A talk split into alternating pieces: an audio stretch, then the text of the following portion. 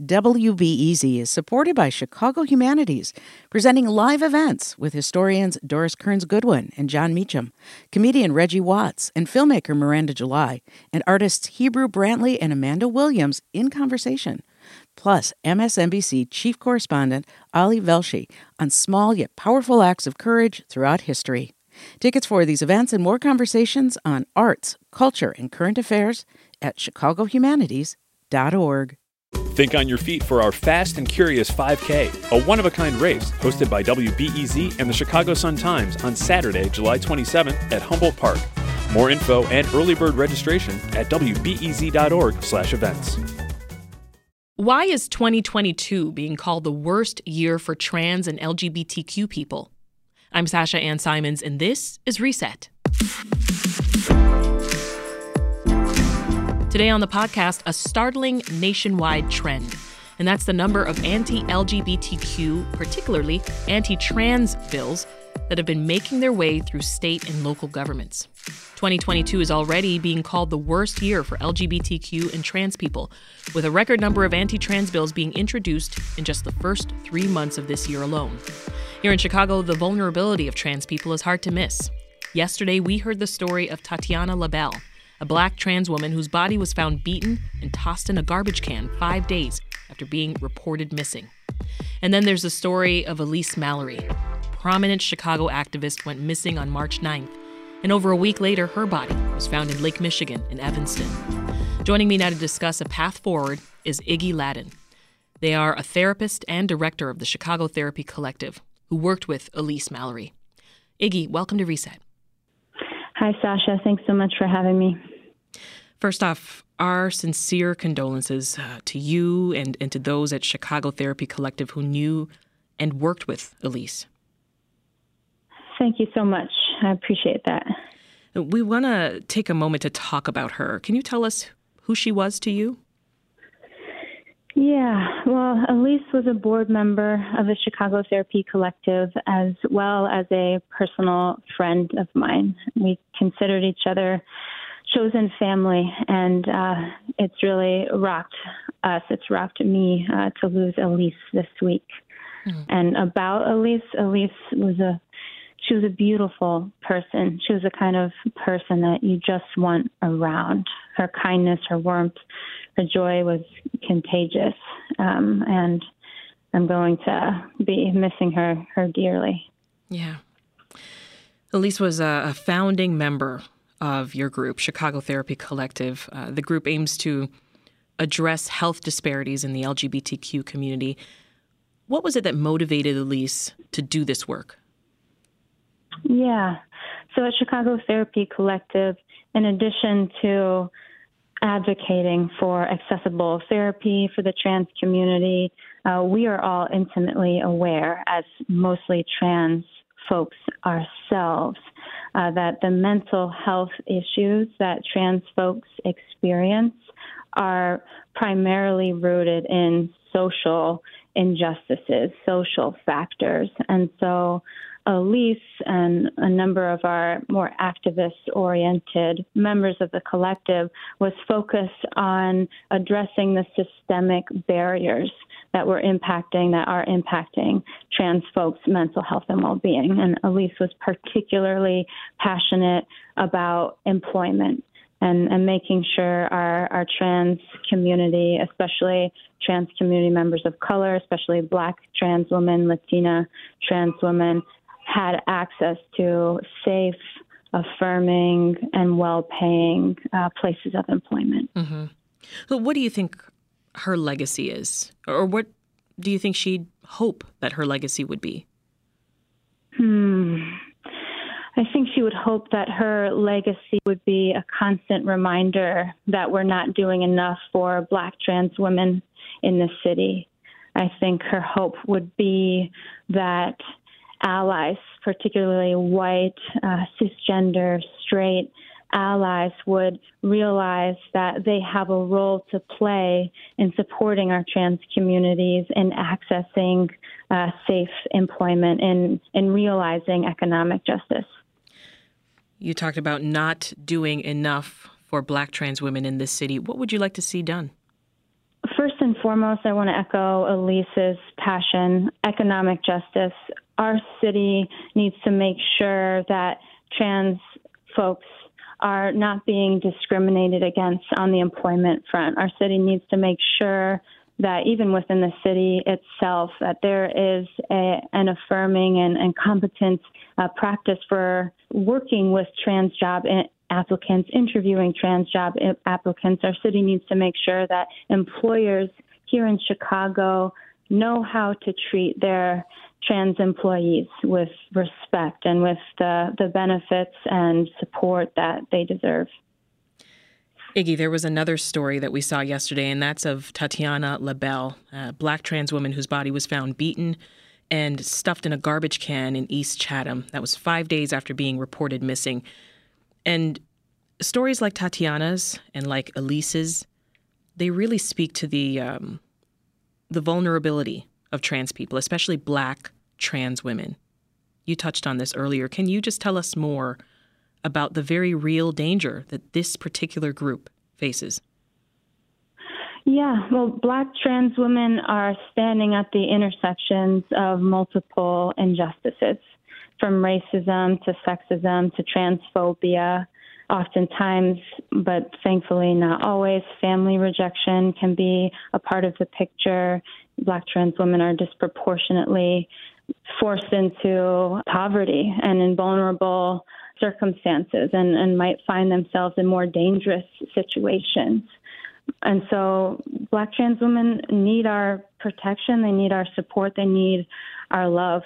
And it was awful to hear within, actually, we learned on the same day that Elisa's body was identified. We learned about TT, and I did not know TT, but the way in which she was found exemplifies just how disposable uh, our society feels that trans people are and that black trans women are in particular.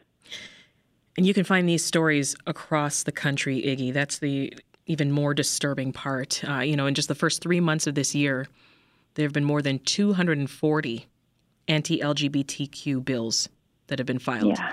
Uh, the majority of the bills are targeting trans people specifically. What concerns are top of mind for you? I, as a therapist, I spend about half of my time being a therapist for predominantly trans folks. So concerned about the mental health toll that all of these anti trans pieces of legislation are going to be having. They already are having, and they're going to be continuing to have on our trans communities' mental health. So, mental health is at the forefront of my mind. Yeah. I want to bring in another voice into this conversation. You mentioned mental health, Iggy. So, uh, joining us now is Aster Gilbert, the manager of the Training and Public Education Institute at the Center on Halsted. Welcome, Aster. Hi, thank you for having me. So, let's talk about your work. You work with the Center on Halsted's uh, Anti Violence Project. Tell us more about the organization and, and what your day to day looks like, and then we'll move into the mental health services. Sure, yeah. So the Anti Violence Project at the Center on Halsted is one of several anti violence projects across the country, part of the National Coalition of Anti Violence Projects, which focuses specifically on tackling issues of anti LGBTQIA violence. My job specifically as the manager of Training and Public Education Institute is to do various trainings that help educate members of the public, organizations, nonprofits, direct service providers on how to combat these different issues of violence, but also to create a more inclusive and welcoming space for LGBTQIA colleagues, coworkers, clients, and how to engage members of the community um, that is in line with the Anti Violence Project mission. My teammates, who are social workers and therapists, do a lot of work for survivors of violence, whether that's sexual violence, community violence, domestic violence, intimate partner violence um, which includes counseling as well as legal advocacy and case management, uh, individual and group therapy services. And then we also work with a 40 hour per week anti violence resource line and email that people can reach out to. We also work very closely with other programs within the Center on Halsted, including our behavioral health services, mm-hmm. as well as our uh, youth housing services to um, get people placement when they are, in many cases, escaping uh, situations of violence to keep them from uh, living on the street. So in a nutshell, that's that's kind of uh, the overview of what our uh, anti-violence project does. Mm. Since we're talking about mental health, Esther. Uh, let's touch on another story. Earlier this week, two Republican two Republican governors uh, they vetoed anti-trans bills in their states. First, Indiana Governor Eric Holcomb shot down a bill that targeted trans girls playing school sports. And then Utah Governor Spencer Cox vetoed a similar ban, specifically citing the mental health impacts that the bill would have on trans youth. Can you talk mm-hmm. about the mental health impacts that these anti trans laws might have on young people? Yeah, absolutely. And a lot of what I'll be saying will echo what Iggy just said in the previous uh, interview. Essentially, the what we're seeing with this, uh, just a massive amount, as you already mentioned, of bills across the country that are targeting LGBTQ people, especially trans people and trans youth, is that even if these bills are ultimately unsuccessful, if they are vetoed or shot down or taken to the Supreme Court and fail at that level, they're still having this effect of creating a, a sense of violence and precarity for trans and LGBTQ people. We, what we've seen with LGBTQ folks, especially trans people, especially trans people that are people of color or for uh, low income economic uh, situations, is that there are exceedingly higher rates of homelessness, of unemployment, of precarious employment. All of this exacerbates mental health conditions, which include, you know, depression, anxiety, suicidality, that it becomes, for many, it feels impossible to just live as a trans person in our society. So the effect of this anti trans campaign is not just to enact these laws, which I do think is the purpose of those putting those laws forth, but creating this atmosphere of uh, fear and uncertainty. And so, for many trans people, this it, and I'm speaking of myself here as a trans person as well, is mm-hmm. not knowing from administration to administration what our rights are going to be. Um, but what we're also seeing, and what I, I am afraid of, is that constantly having this debate about trans people, not just our civil rights and our legal rights, but whether or not we are human beings, fosters this kind of violent backlash that will play out in the deaths of the most vulnerable members of our community.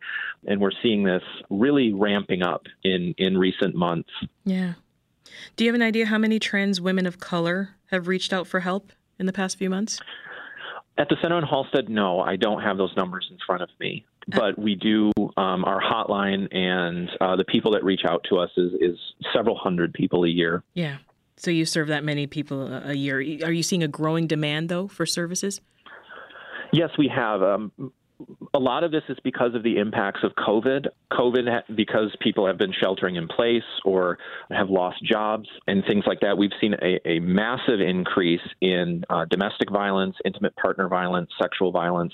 So a lot of people are really hurting, and they're also trapped and limited in their uh, mobility and their ability to either find gainful employment that can give them the resources to leave these violent situations mm-hmm. or simply, you know, travel restrictions and things like that have created a lot of constraints. So since the pandemic hit in 2020, we have seen a, a very significant increase in these forms of violence.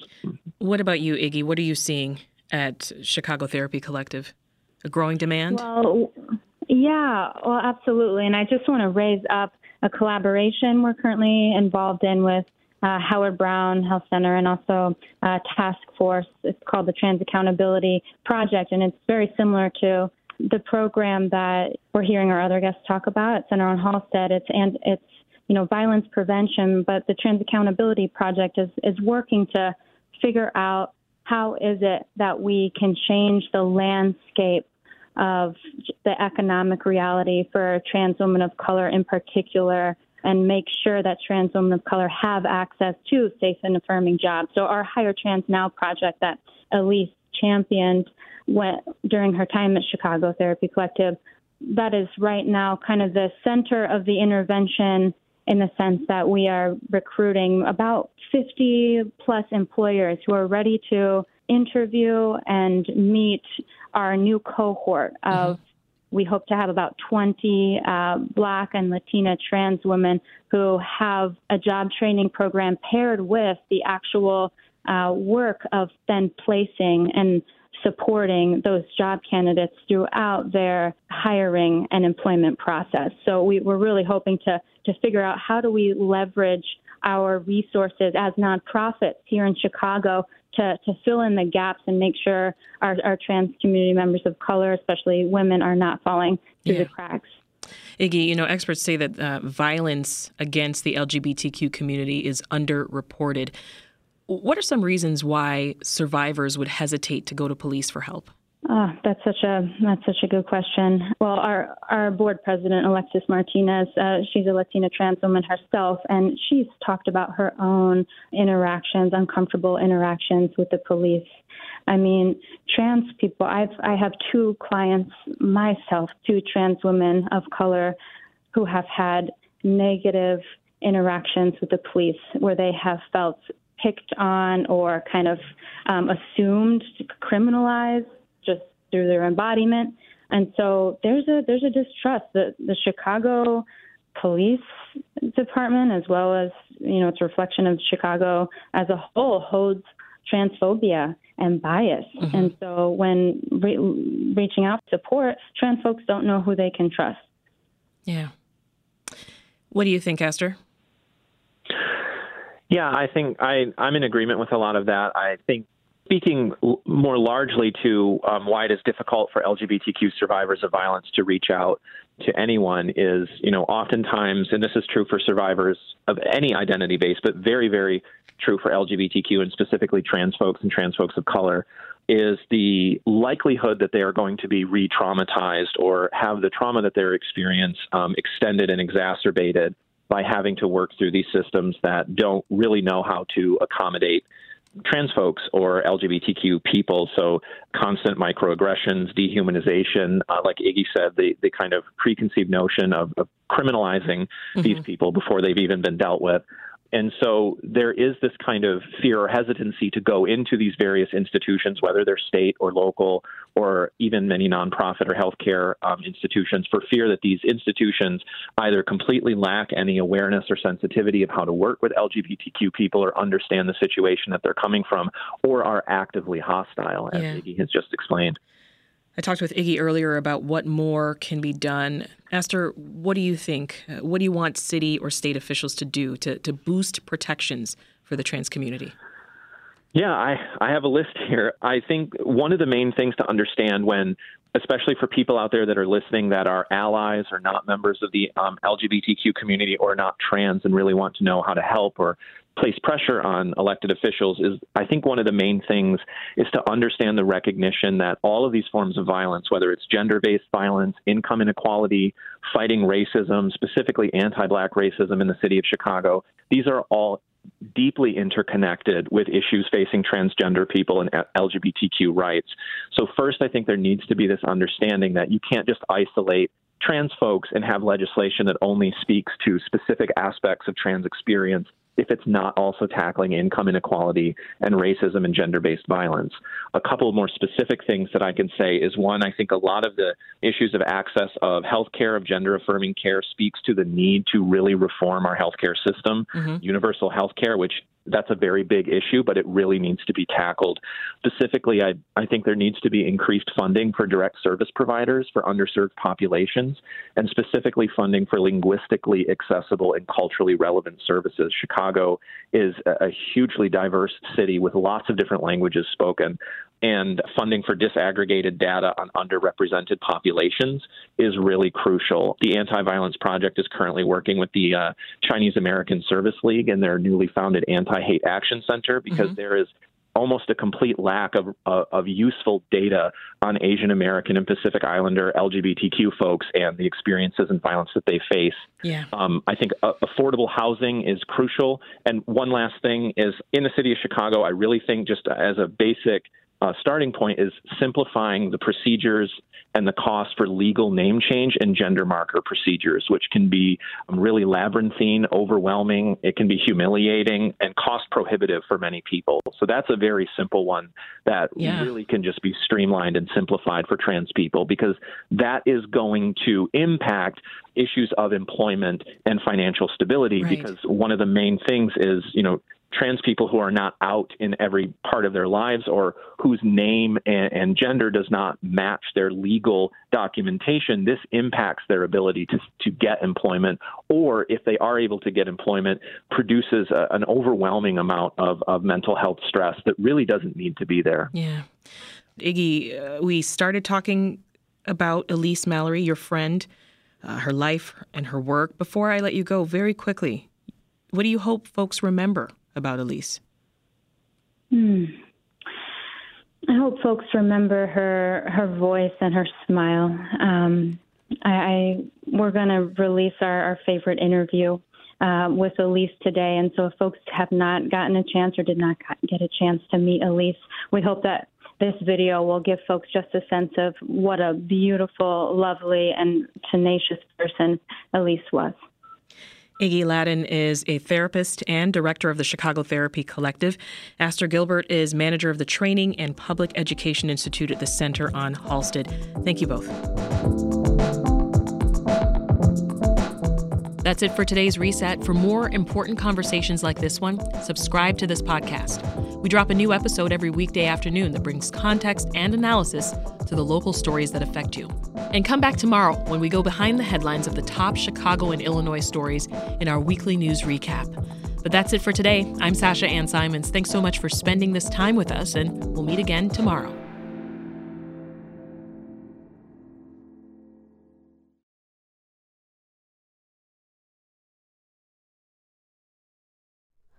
Hi, it's Terry Gross, the host of Fresh Air.